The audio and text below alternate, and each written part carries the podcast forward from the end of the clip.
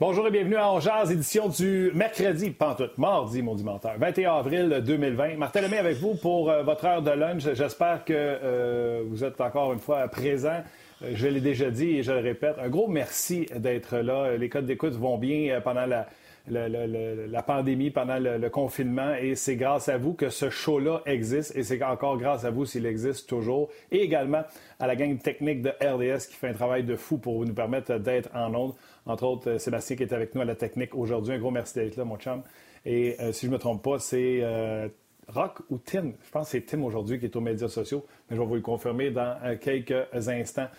bien sûr, on, va. Puis je regrette bien gros de ne pas avoir fait ça hier. J'étais sur mon nuage, on avait Yann Appareil en entrevue, tout ça. Le podcast, ça voyage beaucoup plus loin que juste le Québec et il y a des gens qui nous écoutent de partout à travers le monde. Donc, peu importe où vous êtes dans le monde et vous souffrez du coronavirus, euh, nos, euh, nos, pensées, nos meilleures pensées sont avec vous et vos familles. Euh, souvent, je le mentionne pour les gens du Québec, mais je le mentionne pour tous ceux qui nous regardent avec ce podcast. à travers le monde, on a soit des gens de la Suisse, de la Belgique, du Canada anglais qui, nous, qui nous écoutent. Et comment ne pas passer, mettre une pensée également pour les gens de la Nouvelle-Écosse. Vraiment des temps difficiles. Nos meilleures pensées vous accompagnent. Aujourd'hui, on va vous divertir euh, certainement parce qu'on va parler du Canadien, non pas parce qu'ils ont donné un joueur en entrevue ce matin, parce qu'ils ont décidé de mettre ça en après-midi. Euh, c'est Nick Suzuki qui sera là cet après-midi, donc euh, vous pourrez suivre bien sûr les différentes plateformes de RDS pour savoir ce qui s'est dit avec Nick Suzuki. Mais François Gagnon a dit non, non, va pas créer moi des sujets. Il a décidé de travailler fort, pas écrit un, mais deux textes ce matin sur le rds.ca pour notre bon plaisir. Puis on va jaser Canadien en masse. Posez vos questions via le rds.ca sur notre page On Jase. Posez vos questions via la page Facebook de RDS ou la page On euh, on est là pour euh, répondre à vos questions et transmettre vos questions à François ou à moi, on pourra y répondre, bien sûr. François Gagnon, salut! Salut, Martin Lemay. Nick Suzuki, là, il est dans l'Ouest canadien. Fait que le décalage horaire, si ça avait été à 11 h ici, ça aurait été à 8 h pour lui. Alors peut-être que ça aurait été un petit peu de bonheur. Il était encore jeune. Remarque qu'on n'a pas le moyen de sortir ben ben. Je sais pas s'il était à Vancouver même, mais euh, euh, il n'y a pas des grosses sorties à Vancouver non plus. Puis je euh, t'écoutais dire à maudit menteur quand tu as dit mercredi au lieu de mardi. Regarde, Martin, c'est dimanche à tous les jours. Arrange ça comme tu voudras. Mais on prend ça, on prend ça comme ça. c'est encore plus honteux de m'être trompé de date aujourd'hui parce que le 22, demain, mercredi, c'est ma fête. Fait que je devrais pas me tromper. Oh! Ah ben écoute, euh, je vais t'en souhaiter une bonne avant euh, le temps parce que demain, je pense qu'on ne sera pas ensemble, mais on va peut-être se revoir jeudi. Fait que ça, ça va être parfait. Yes, ça, mon chum. Écoute, à matin, ça, je te disais tantôt, on jase un peu avant d'aller en onde. Tu retroussé les manches, je pas pondu un, mais deux textes. Je savais que le texte sur le plafond salarial s'en venait. On allait parler de cette arme que le Canadien a et à quel point c'est vraiment une arme. Et là, tu as décidé d'en pondre un autre sur Romanov. Si tu veux bien, on va sauter là-dessus tout de suite parce que c'est un bonhomme que tout le monde a hâte de voir à Montréal. Ben oui, Romanov, c'est parce que, tu sais, hier, les Blue Jackets qui ont annoncé la mise sous contrat de Mikhail Grigorenko, bon, ça a été annulé par la Ligue nationale après, là, puis il y a un détail technique, puis on pourrait y revenir. Il y a les Maple Leafs de Toronto, le 7 avril, qui ont euh, signé un autre joueur autonome de la KHL. Et là, le Canadien l'a fait avec le gardien. Est-ce qu'on prononce ça Demchko? Je ne sais pas trop comment prononcer euh, euh, son nom de famille. En tout cas, peu importe. Là, on se dit, pourquoi tous ces joueurs-là euh, sont euh, mis sous contrat, sont courtisés et viennent, alors que le Canadien ne bouge pas dans le cas de Romanov? Puis euh, il y a des gens sur les médias sociaux qui disaient, ben peut-être que ça va pas aussi bien qu'on le croit. Alors, j'ai fouillé un petit peu et les réponses sont toujours positives en ce qui a trait aux négociations entre le Canadien et Romanov. Mais il y a une technicalité qui pousse le Canadien à être prudent à ce moment tous les contrats qui ont été signés avec les joueurs euh, qui arrivent de la KHL euh, sont signés pour la saison 2020-2021. Bon, on va s'entendre. Moi, je pense pas que le hockey va recommencer cet été. Je pense que tu en doutes toi aussi pas mal, Martin, puis la majorité des gens en doutent. Mais le Canadien, puis ça, ben, c'est fort louable de son côté. Ce que je comprends, c'est que on attend de savoir qu'est-ce qui va se passer avec le reste de la saison et d'éventuelles séries éliminatoires avant de dicter la marche à suivre dans le cas de Romanov. Bon, disons qu'ils sont sous le bord de s'entendre et qu'ils signent un contrat aujourd'hui. Ce contrat-là, obligatoirement, va entrer en vigueur en 2020-2021, donc la saison prochaine. En ce moment, des gars de la KHL ne peuvent pas jouer tout de suite dans la Ligue nationale. Ça, c'est le règlement qui est déjà établi comme ça. Mais il n'y a plus rien qui marche comme normalement avec la COVID. Alors, le Canadien, dans sa grande sagesse, se dit, si on est invité à un tournoi qui va tenir lieu de séries éliminatoires et qu'on est en mesure de faire jouer Romanov parce que les règles euh, vont être élargies, bien, en complétant cette saison-ci, peut-être qu'on pourrait écouler la première année de son contrat. C'est un gros peut-être, mais ça permettrait aux Canadiens de sortir du contrat d'entrée qui est trois ans, qui est la même chose pour tous les joueurs recrues, et de lui augmenter son salaire rapidement, parce qu'on le sait, c'est le, nerf de la guerre dans ce dossier-ci. Romanov veut venir dans la Ligue nationale, veut jouer pour le Canadien, mais les paramètres des contrats d'entrée dans la Ligue euh, limitent les contrats offerts aux recrues, en tout cas au niveau monétaire. Alors, il fait plus d'argent dans la KHL qu'il en ferait ici, et avec une entourloupette comme celle-là, peut-être que le Canadien pourrait réussir. Comme je l'ai écrit, Martin, il y a bien, bien d'ici, mais ce sont euh, des explications ou des pistes d'explication à savoir pourquoi le Canadien prend son temps. En le signant tout de suite, ça commence en 2020. En attendant, ben, peut-être qu'il pourrait avoir une porte de sortie. Oui, on, gagne une saison. Par contre, la question que je veux poser, c'est Canadien, est-ce qu'ils souhaitent euh, que le règlement pour le contrat d'entrée tombe? Parce que eux, ça leur permet d'avoir Romanov à moindre prix euh, pour les trois premiers contrats, trois premières années. Oui, mais normalement, c'est ce que tu veux faire. Normalement, tu veux pas écouler euh, la première année trop vite. Tu veux pas la brûler dans le langage de hockey cette année-là parce que ça te donne de la marge de manœuvre puis tu payes un joueur qui va te donner des services euh, beaucoup moins chers. Mais dans le cas de Romanov, c'est le handicap du Canadien, c'est une situation inverse parce qu'en ce moment en Russie, il fait beaucoup plus d'argent qu'ici et si c'est l'argent qui prime, bien, il a tout le loisir de rester dans la KHL au lieu de venir ici à Montréal. Donc, en brûlant la première année, ça va l'approcher plus vite de son autonomie, ça c'est sûr, mais ça va l'approcher aussi plus vite du deuxième contrat qui, lui, va permettre aux Canadiens de le rémunérer davantage. Alors, c'est pour ça, là, il faut que tu ailles une carotte au bout du bâton pour dire, hey, tu vas traverser l'Atlantique le plus vite possible. Et ça, ça pourrait en devenir. Ce sont de petites technicalités, mais euh, quand tu mets ça bout à bout, peut-être que ça peut devenir l'argument qui va faire la différence. Parce qu'on le sait, le petit gars veut venir, euh, euh, il veut jouer dans la Ligue nationale, il a les moyens d'aider le Canadien tout de suite l'an prochain. C'est juste une question de sous. Alors, s'il est en mesure de voir qu'il va en faire plus rapidement dans la Ligue nationale, peut-être que ça va l'aider. Dis-moi donc, euh, dans tes conversations, est-ce qu'il a seulement été question de la technicalité sur le contrat ou de l'excitation de l'organisation envers Romanov? Parce qu'on a eu des brides de Timmons euh, à ce sujet-là, au sujet de Romanov, euh, à quel point il l'aimait. On en a vu d'autres dans des articles comme quoi qu'il avait la passion d'un Gallagher. Donc, est-ce qu'il a été question du joueur ou juste de son contrat? Euh, non, il était question de l'état des négociations parce que moi, initialement, quand je voyais ça, ce qui arrivait avec Toronto, c'est quoi? C'est euh, Barbanarov, ou euh, je m'excuse de mal prononcer son nom, Grigorenko. Je me disais, coudon, y a-t-il un problème avec, avec Romanov qu'on ne sait pas? Et la réponse que j'ai obtenue, c'est que non, on est toujours optimiste de réussir à s'entendre avec, avec Romanov. Il y a des contacts qui ont été pris plus tôt cet hiver. On se souviendra que Marc Bergevin est allé en Russie, qui a rencontré le jeune joueur qui a rencontré la famille, qui le regarde jouer. Donc, le Canadien tient à Romanov. Au niveau hockey, on sait qu'il est capable d'aider le Canadien. À mes yeux, et puis, ça, c'est mon évaluation.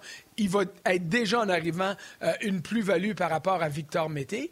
Euh, donc, à, ce niveau-là, ça va aider le tricolore. Mais on est toujours optimiste. C'est juste, comme je te disais, euh, qu'il n'y a rien qui presse en ce moment parce qu'on veut garder le plus d'options. En fait, il y en a deux. L'option de cette année ou de se tourner directement vers l'an prochain qui sont ouvertes. Jean-François Archambault, sur notre page, j'ai dit euh, sûrement, comme que François dit, Romanov aimerait brûler sa première année comme Payling l'avait fait en venant jouer euh, quelques matchs. C'est pareil avec les universitaires. Tu sais, quand Payling est venu jouer un match, euh, Lindgren est venu jouer un match? C'est, euh, ce sont les mêmes situations. On l'a vu avec Kyle McCarr, mais lui est arrivé en séries éliminatoires, donc les. Mais tu sais, ton contrat entre en vigueur, donc ça, ça peut aider. Euh, tu sais, quand on dit au début de la saison, euh, souviens-toi quand on a parlé de Nick Suzuki ou de Kotkaniemi l'an dernier, on disait bon, on va y faire faire les, neuf premiers matchs. Après dix matchs, on prend une décision. Tu le renvoies dans les mineurs, puis on n'en parle plus. Ou tu as la moitié des matchs ou le nombre total de matchs à disputer qui t'amène à une situation où là, la va compter, puis ça va rapprocher de la... Tu sais, les équipes veulent économiser des sous avec les jeunes joueurs de talent, c'est normal. Mais dans le cas de Romanov, c'est le contraire qui se passe au niveau philosophique parce que c'est l'argent qui empêche le Canadien de l'approcher si on était comme avant euh, l'époque des contrats d'entrée comme on les connaît aujourd'hui, puis qu'on pouvait donner n'importe quel montant à un joueur recru, le Canadien pourrait dire à Romanov, il te paye combien dans KHL? On va te donner 100 000 de plus. Mais ça ne fonctionne plus comme ça. Les contrats d'entrée dans la Ligue nationale sont d'une durée de trois ans. Pour, euh, euh, ça, c'est le contrat général. Ça dépend des âges, puis je sais qu'il y a des exceptions. Et les salaires sont euh, déjà déterminés. Non seulement les salaires, mais les primes accordées aux joueurs sont déjà déterminées. Donc ça, ça limite la marge de manœuvre d'une équipe qui voudrait dire Moi, je vais te donner le gros lot pour m'assurer que tu viennes jouer chez nous. OK. Euh, Sabetier pose une question, euh, je la trouve intéressante, c'est sur euh, Facebook.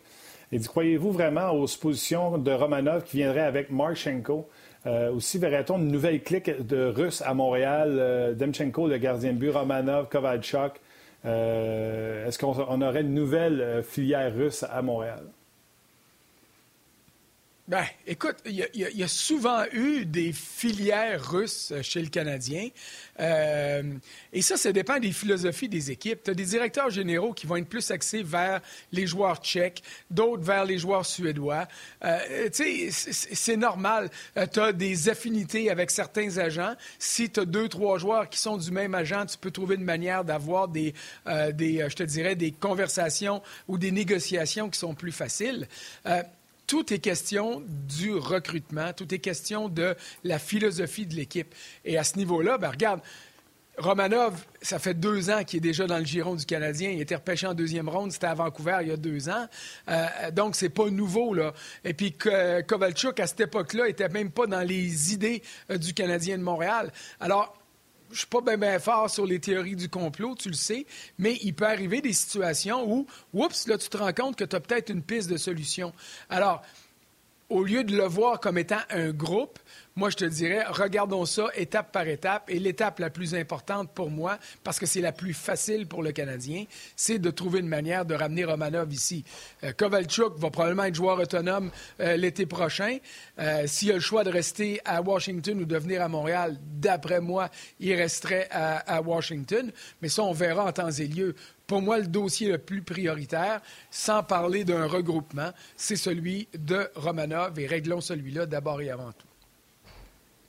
Oui, non, puis je pense que c'est un plus-value, mais on en a parlé la dernière fois, que ce soit pour Romanov, le Canadien ne doit pas chômer et engager des défenseurs pour s'assurer que Romanov arrive dans une situation où il doit sortir quelqu'un de la formation. Tu ne veux pas niveler par le bas. On avait eu cette conversation-là, François, euh, au sujet de Romanov. Et je pense que c'est la même chose pour le jeune gardien de but qui sont allés chercher. Un gars de 26 ans, il ne s'en vient pas ici, lui, pour passer sa vie dans la Ligue américaine de hockey. Il pense que peut-être il a une chance d'être le second de, de, de, Carey Price, mais encore là, le Canadien ne doit pas chômer et embaucher un légitime gardien de but qui est capable de jouer 30 matchs. Ben, il faut qu'il s'en trouve un. Est-ce que ce gars-là est capable de le faire? On verra. Euh, avec ce que Kaden Primo nous a offert cette année, il nous a offert de l'optimisme il n'y a rien euh, permis de dire Waouh, ce gars-là, l'an prochain, va être capable d'être l'adjoint de Carey Price. Honnêtement, ce serait euh, exagéré de prétendre que ses performances nous, doivent nous dicter cette ligne de conduite. C'est d'où la raison euh, d'aller chercher un gars. tu dis le jeune gardien, il a 26 ans, il a de l'expérience. C'est pas le même pattern que tous les autres qu'on est allé chercher.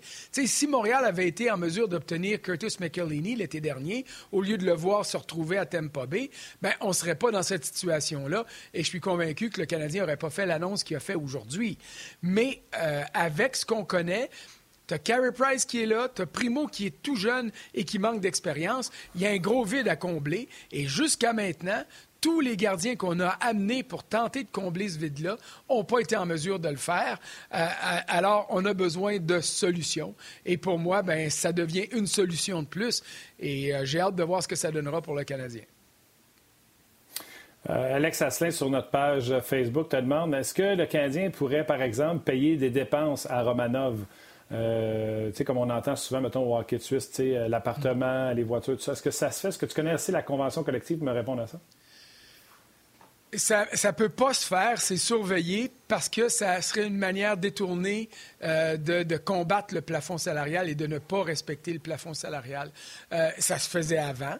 Euh, on a déjà vu ça dans les contrats. Moi, je l'ai vu quand au début, quand je couvrais la Ligue nationale et que ces contrats-là n'étaient pas fixés, on payait des voyages aux parents pour venir voir le premier match, mettons, euh, du jeune joueur sur la route ou à domicile. Il y avait euh, des nananes qui étaient accordées à droite et à gauche et tu avais une panoplie de primes aussi qui étaient accordées. Le nombre de buts, le nombre de passes, le nombre de matchs. C'est pour ça que la Ligue nationale a regroupé ou contraint les salaires et limiter les primes. Tu as deux listes de primes, puis tu dis, moi, j'opte pour celle-là ou j'opte pour celle-là. Mais les primes, là, dans le fond, les directeurs généraux sont toujours d'accord pour les signer. Parce que si ça te coûte cher, c'est parce que le joueur va t'avoir donné du rendement, donc que ton équipe, normalement, devrait avoir obtenu de bons résultats. Alors, c'était au niveau du contrôle des salaires.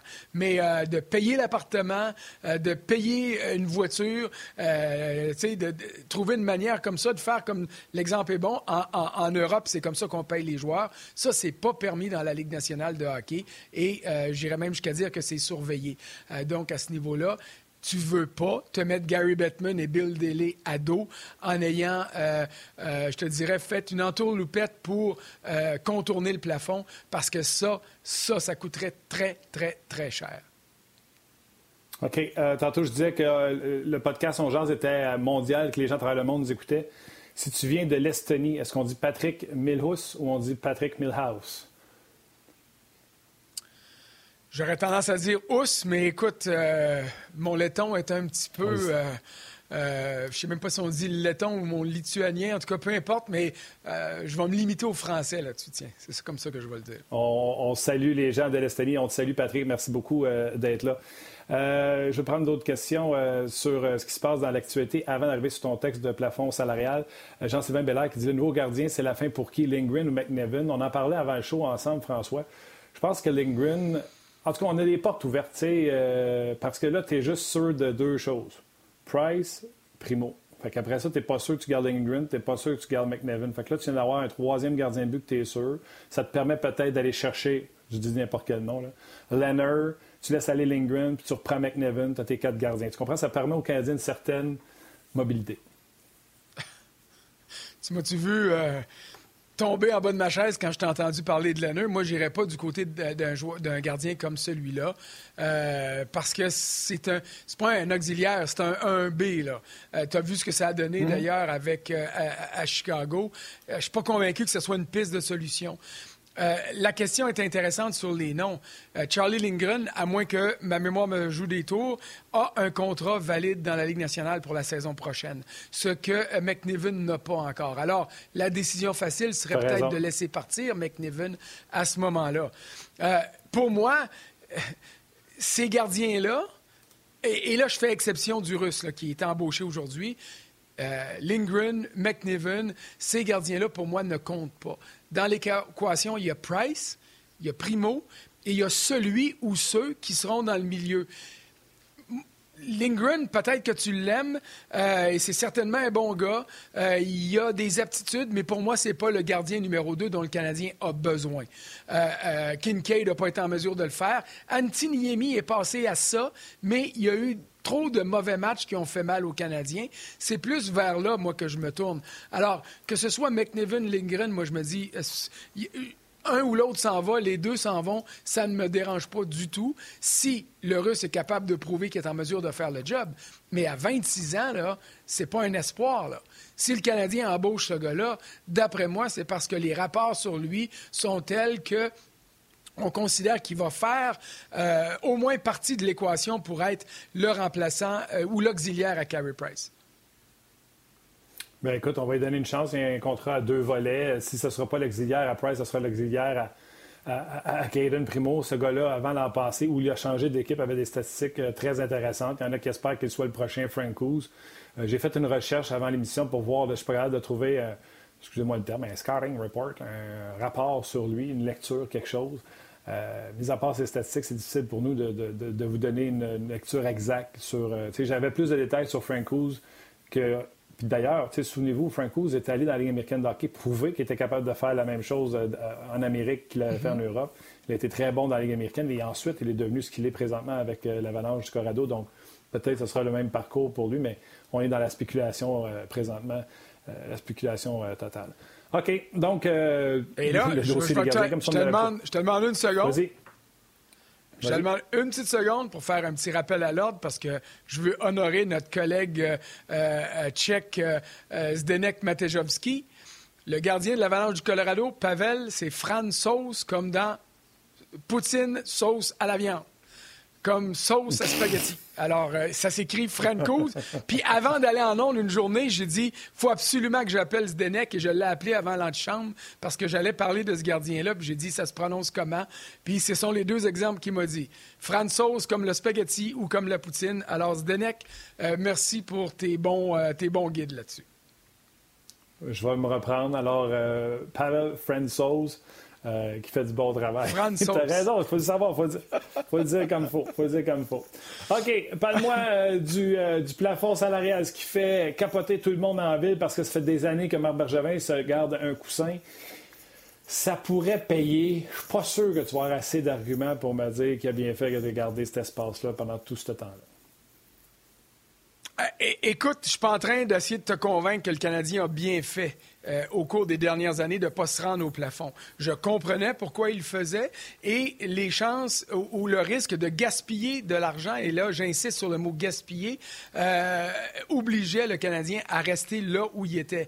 Tu n'es pas obligé de gaspiller ton argent. Tu peux t'en servir pour attirer des joueurs qui vont te donner un bon rendement. Alors là, il y a une nuance. Mais peu importe on a critiqué souvent Marc Bergevin, puis c'est normal, son club ne fait pas les séries. Euh, il, y a, euh, eu des ratés dans cette équipe-là qui nous obligent à, critiquer l'organisation. Mais en ce moment, quand tu regardes la situation économique de la Ligue nationale, quand tu regardes le, le profil des prochaines années, cette marge-là que le Canadien a su garder au cours des dernières années va valoir de l'or. Parce que le plafond, là, il ne montre pas. Il était censé passer de 84,5 à 88 millions euh, selon les projections qu'on nous a présentées au mois de mars en Floride à la réunion des directeurs généraux. Euh, il ne montre pas à ce niveau-là parce que les revenus vont euh, baisser peut-être d'un milliard cent millions si la Ligue ne reprend pas. Alors, au mieux, ça va stagner, ça va rester comme c'est là ou une petite hausse pour les deux, trois, peut-être quatre prochaines années. On ne le sait pas encore. Alors, avec cette marge-là, Marc Bergevin va pouvoir regarder autour puis dire Ah, les Islanders ne peuvent pas payer ce gars-là. Ah, les Capitals peuvent pas. Ah, les Maple Leafs qui ont le nez au plafond, zéro pinball. Ils ont le nez à côté dessus. Là. Ah, ils sont obligés de laisser partir ces gars-là. Moi, j'ai les moyens de les attirer chez nous. Moi, j'ai les moyens, peut-être, de refaire le même scénario que l'an passé avec Sébastien Nao et d'y aller avec une offre hostile parce que les équipes qui sont déjà à la limite seront pas en mesure de donner à Mikhail Sergachev, à Anthony Cirelli à Tampa Bay les contrats que ces joueurs-là espèrent obtenir parce qu'on est déjà à Tampa Bay près du plafond salarial. Ce qui est vrai à Tampa, les à Phoenix, les pour 16 équipes de la Ligue. Donc, plus de la moitié qui ont moins de 1 million de marge de manœuvre en ce moment sous le plafond salarial. Alors, tu me vois venir comme un train le, 6 millions ou à peu près, le 5 millions que le Canadien a à sa disposition, ben, il pourra peut-être s'en servir, pas pour gaspiller des sous comme il a fait avec Carl Osner, mais pour attaquer des clubs qui sont en, situation précaire au niveau financier et aller chercher des éléments qui vont grandement aider l'équipe. Et ça, si Marc Bergevin réussit à faire ça, ben ça va lui permettre d'éponger toutes les critiques qu'il y a eu au cours des dernières années, alors qu'on disait ça n'a pas d'allure, le Canadien ne dépense pas, une organisation comme le Canadien devrait se rendre au plafond pour maximiser ses chances. Et les gens qui disaient ça, je comprenais très bien ce qu'ils voulaient dire. Mais inversement, on se rend compte que là, ça pourrait sourire aux Canadiens. Oui, dans le cas, sais, bravo s'il a l'espace salarial quand il viendra le temps. Mais dans le passé, je l'ai déjà dit, tu sais, tant qu'à payer un million pour euh, Kincaid, surpaye quelqu'un un an, mais surpaye-les, que ce soit euh, honteux. Mais au moins, un peu comme les Devils ont fait avec Wayne Simmons. Un an, 5 millions, tout le monde dit que ça n'a pas de sens. Mais c'était le prix pour y offrir un an. Et, tu surpayes après ça, tu as toujours cette place-là salariale pour le prochain marché des joueurs autonomes. Oui, si Marc Bergevin s'est gardé d'espace puis que ça fonctionne avec AO, oui, c'est gardé d'espace pour cet été, ça va fonctionner, mettons, avec un autre.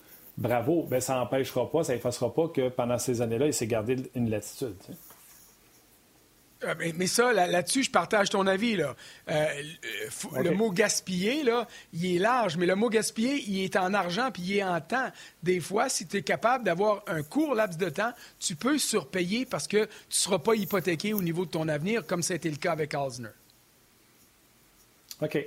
Euh, puis le Canadien, quand on parle contre l'espace, François, je ne sais pas si dans ton calcul, tu as calculé ça, mais on en a parlé également au dernier show. Domi, Tatar, Dano, ils vont tous venir à échéance. Donc, est-ce que le Canadien a vraiment cette place-là sur le plafond? Ah, ça, c'est une excellente question. Euh, euh, Domi, euh, Domi c'est cet été. Domi, ça peut se régler en arbitrage. Puis, vois-tu, Domi, si on était au même moment l'an passé, je te dirais qu'il va faire sauter la banque.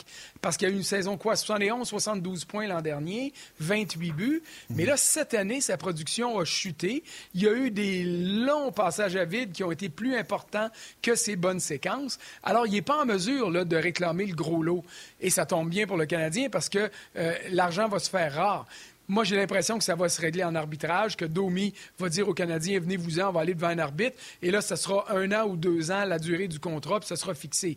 Mais moi, l'arbitrage, j'aime jamais ça, parce que souvent, ça nous annonce un divorce entre un joueur et son équipe. Parce qu'il se dit des affaires en arbitrage que, honnêtement, qui sont dures à accepter.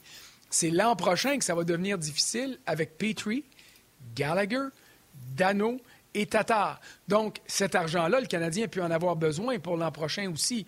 Mais, garde, là, on fait un scénario, là. Euh, on, met ça, là, euh, un scénario de rêve pour le Canadien. On présente une offre hostile à Matthew Barzell, tiens, avec les Islanders de New York, ou à Mikhail Sergachev, si tu veux, du côté de euh, Tampa Bay. Parce que ces gars-là arrivent à la fin de leur contrat d'entrée. C'est ça. Oh, oui. Euh, euh, mais peu importe le nom, je te parle d'un scénario. Là. Alors, si tu es capable d'aller chercher un joueur comme ça, ben là, il peut t'arriver que les autres joueurs dont tu as parlé deviennent des joueurs qui sont moins essentiels à la survie de ton club. Donc, il pourrait arriver quelque chose au fil des prochaines années. Tu pourrais toujours, au, fil de la prochaine année, tu pourrais toujours les échanger. C'est un ou certains de ces gars-là. Oui, on en a parlé, je te disais, dans la nouvelle Ligue nationale de hockey maintenant un peu dans le modèle des, Rangers de l'Avalanche Colorado.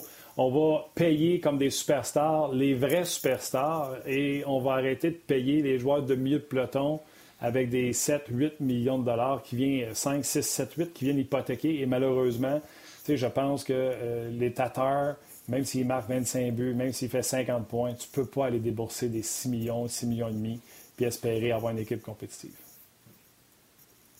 Ben, c'est la nouvelle économie de la Ligue. Ça va être difficile parce que lui va regarder ses performances puis va dire dans le marché, moi, je serais capable de viser ça. Ça a été un, sujet, de nos sujets de discussion la semaine dernière ou l'autre semaine d'avant sur on fait quoi avec un gars comme ça. Mais si d'ici la négociation avec Tatar, tu es capable de trouver un jeune joueur qui lui est supérieur et que tu vas payer un peu plus, bien là, à ce moment-là, tu n'es pas obligé de le garder dans les euh, paramètres actuels du Canadien, tu ne peux pas te permettre de perdre Thomas Tatar. Mais au fil des prochains mois, selon les embauches qui seront effectuées, selon le développement de tes jeunes espoirs, peut-être que tu vas avoir une piste de solution pour dire Hey, ce gars-là, peut-être, va prendre la place de Tatar et au lieu d'y donner 6, 6,25, 6 millions peut-être, mais à ce moment-là, je vais prendre cet argent-là et je vais la consacrer à quelqu'un d'autre. Exactement. Puis des fois, je me vois passer dans l'écran, là, euh, j'ai les yeux baissés. Ne vous inquiétez pas, je suis pas en train de faire un petit dodo pendant que François parle. Je lis vos commentaires et il y en a des excellents. Je prends entre autres celui de Sylvain Martin. Non, mais je viens de me voir passer, puis vu que je regarde en bas, on dirait que j'ai les yeux fermés. Euh, dans le contexte actuel, François, sa question est bonne à Sylvain Martin. Dans le contexte actuel, la Ligue nationale de hockey permettra-t-elle des offres hostiles qui pourraient fragiliser plusieurs équipes faible ou peu moyenne, étant donné que. Puis, tu sais, je vais extensionner sa question à, Sylvain. Est-ce qu'on va vraiment baisser le plafond salarial? Je comprends qu'on ne l'augmentera pas, mais peut-on partir de 81 où ce qu'on était, puis dire on va descendre ça à 70? écoute, ça ne balancera plus, tu comprends-tu? Est-ce que la Ligue ne va pas prendre, tu sais, l'expression quand on est ensemble dans le salon, la, Ligue nationale de hockey va-tu pas dire, hey, on va prendre une botte cette année, puis on recommencera l'an prochain? Euh, écoute, euh, je suis pas dans les secrets de la Ligue nationale, puis je suis surtout pas installé dans les bureaux de la Ligue à, New York. Là, je suis dans mon bureau ici à Ville-Saint-Laurent. Mais il me semble, en tout cas, que c'est impossible de baisser le plafond salarial parce que les équipes sont structurées en fonction des montants qu'on leur accordait au fil des dernières années. Ce que, ce que moi, je crois qu'il va arriver, après une négociation avec l'association des joueurs, on va déterminer que au lieu d'assumer une perte parce que les revenus vont avoir baissé de plusieurs centaines de millions de dollars ou même de 1 milliard, qui est 1000 millions, euh, ben, on va dire le plafond, on ne le monte pas pour les cinq prochaines années. Alors là, les équipes vont être en mesure de mieux planifier ce qui va arriver. Et, pour moi, c'est ça qui, va, qui est susceptible de se passer. Alors, les équipes qui ont de l'espace sur le plafond oui, elles seront favorisées. Et ça, ça va obliger les Maple Leafs, les Flyers de Philadelphie, les Stars de Dallas, même les Coyotes de l'Arizona qui sont au plafond et qui voudraient, eux, embaucher Taylor Hall à long terme. Ça va obliger ces équipes-là à avoir une maudite grosse gymnastique au niveau financier pour essayer de trouver une solution. Tu sais, John Tavares, là, il était content de l'avoir à Toronto. Mais après avoir payé Matthews, après avoir payé Marner, ben là, tu te rends compte que Tavares, il va coûter cher en chien à garder avec une moyenne de quoi autour de 10 millions de dollars par année.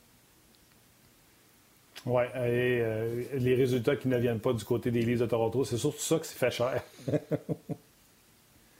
Ben, c'est parce que tu beau avoir trois, quatre très, très bons joueurs, mais si euh, tu n'es pas capable de bien les entourer, parce que ce qui est vrai à Montréal est vrai partout. Là. Ça te prend un troisième et un quatrième trio qui est capable d'aller sur la glace et de performer et ne pas faire juste de la figuration. Ça te prend des cinquième et sixième défenseurs qui sont capables de défendre leur gardien de but. Sinon, tu ne gagnes pas.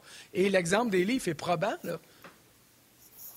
oui, absolument. Je vais prendre euh, deux secondes pour saluer Dominique Laberge, euh, Jean-François Raymond, qui est celui qui parlait euh, de Tatar, Domi, Dano, je pense que je ne l'avais pas nommé. Euh, je veux parler également de Maxime Lapointe et Jean-François Chambaud, tous des gars qui nous suivent sur notre page On Salutations à, vous autres. Dans le cas du plafond pour euh, le Canadien de Montréal, avec l'expérience de AO, est-ce que tu penses que Marc Bergevin va s'empêcher dans le futur une offre hostile ou c'est toujours dans les cartes? Moi, je suis convaincu que c'est toujours dans les cartes et raison de plus cette année parce qu'il y a des clubs qui vont être mal pris à cause de la stagnation du plafond et de sa marge de manœuvre.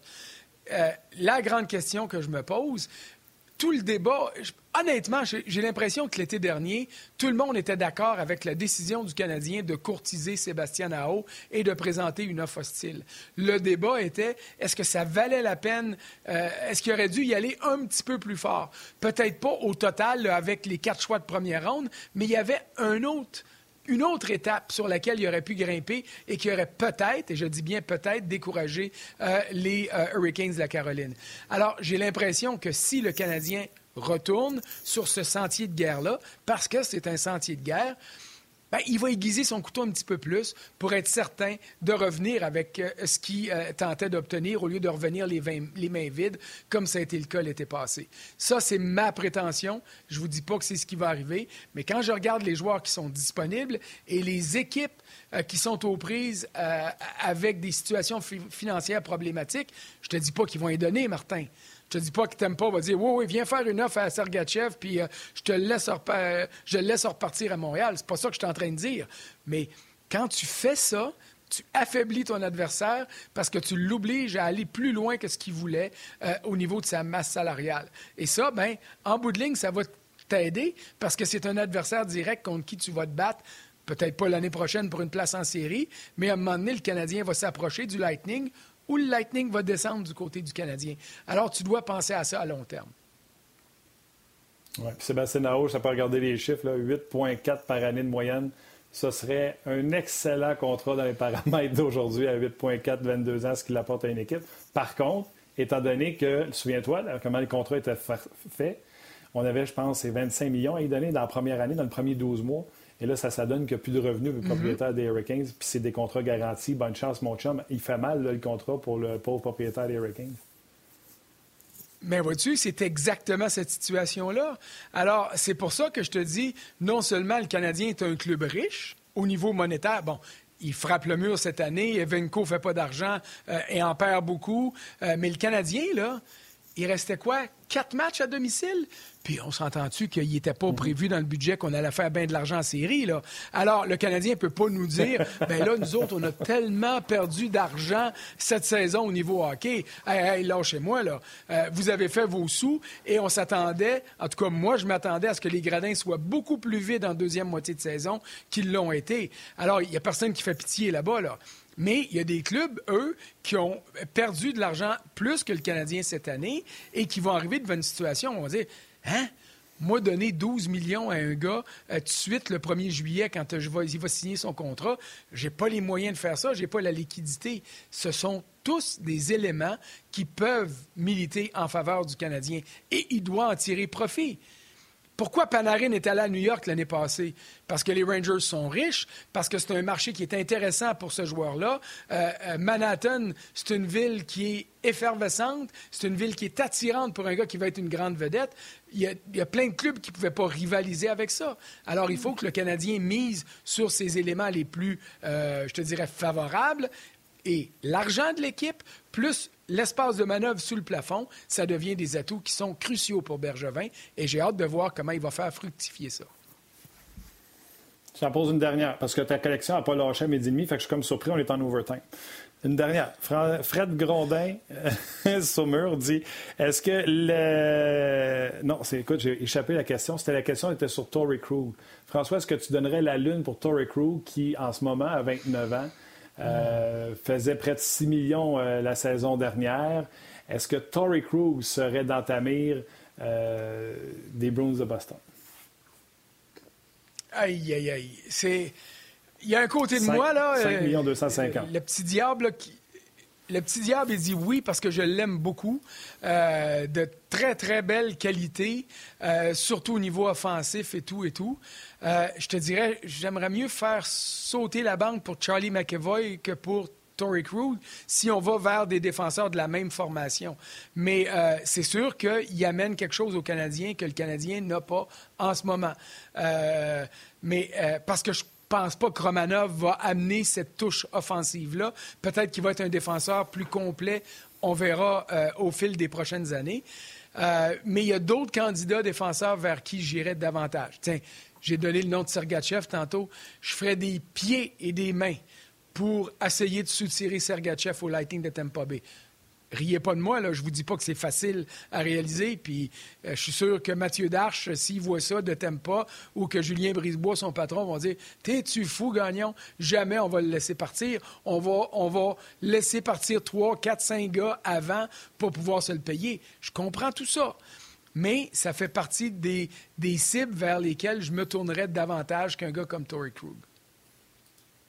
Surtout que si tu vas après euh, Sergachev, ça va te coûter des choix si c'est une offre hostile, ça va te coûter des joueurs, des actifs, des choix si c'est une transaction, tandis que Krug, c'est gratuit puis il est plus vieux par contre. Mais ça revient à ce que je te disais tantôt. Krug, c'est un excellent défenseur. Est-ce que c'est un corps arrière numéro un dans la Ligue nationale? Est-ce que c'est un Pietrangelo? Ça, c'est non. Fait ça revient à ma question de tantôt. Pietrangelo, moi, je vais lui payer 10 millions par année, j'ai pas de trouble.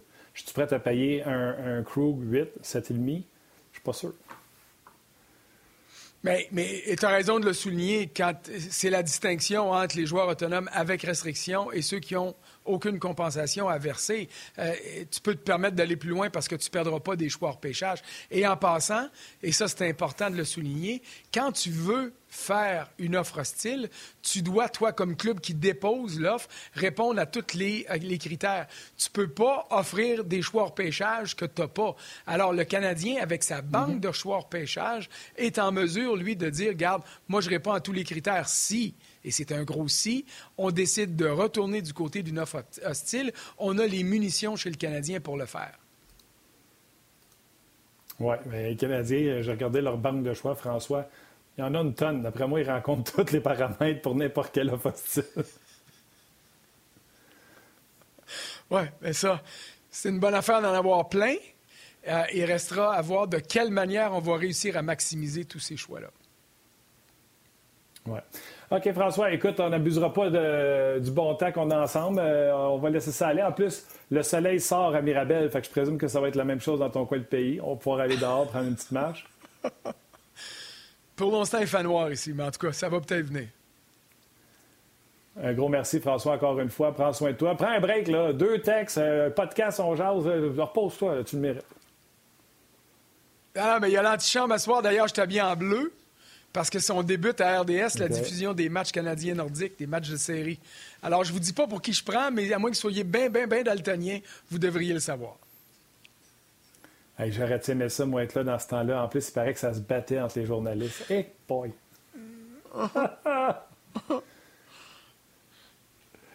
Attention à toi, mon Je, Merci je peux confirmer ça. Salut. Bye. Bon match ce soir. Bye bye. C'était François Gagnon. Toujours le fun. En plus, vous étiez nombreux encore une fois sur nos pages, que ce soit On sur le le Facebook RDS ou le Facebook d'On Un gros merci euh, d'avoir été là. Prenez soin de vous. Restez en santé et on se demain pour une autre édition de On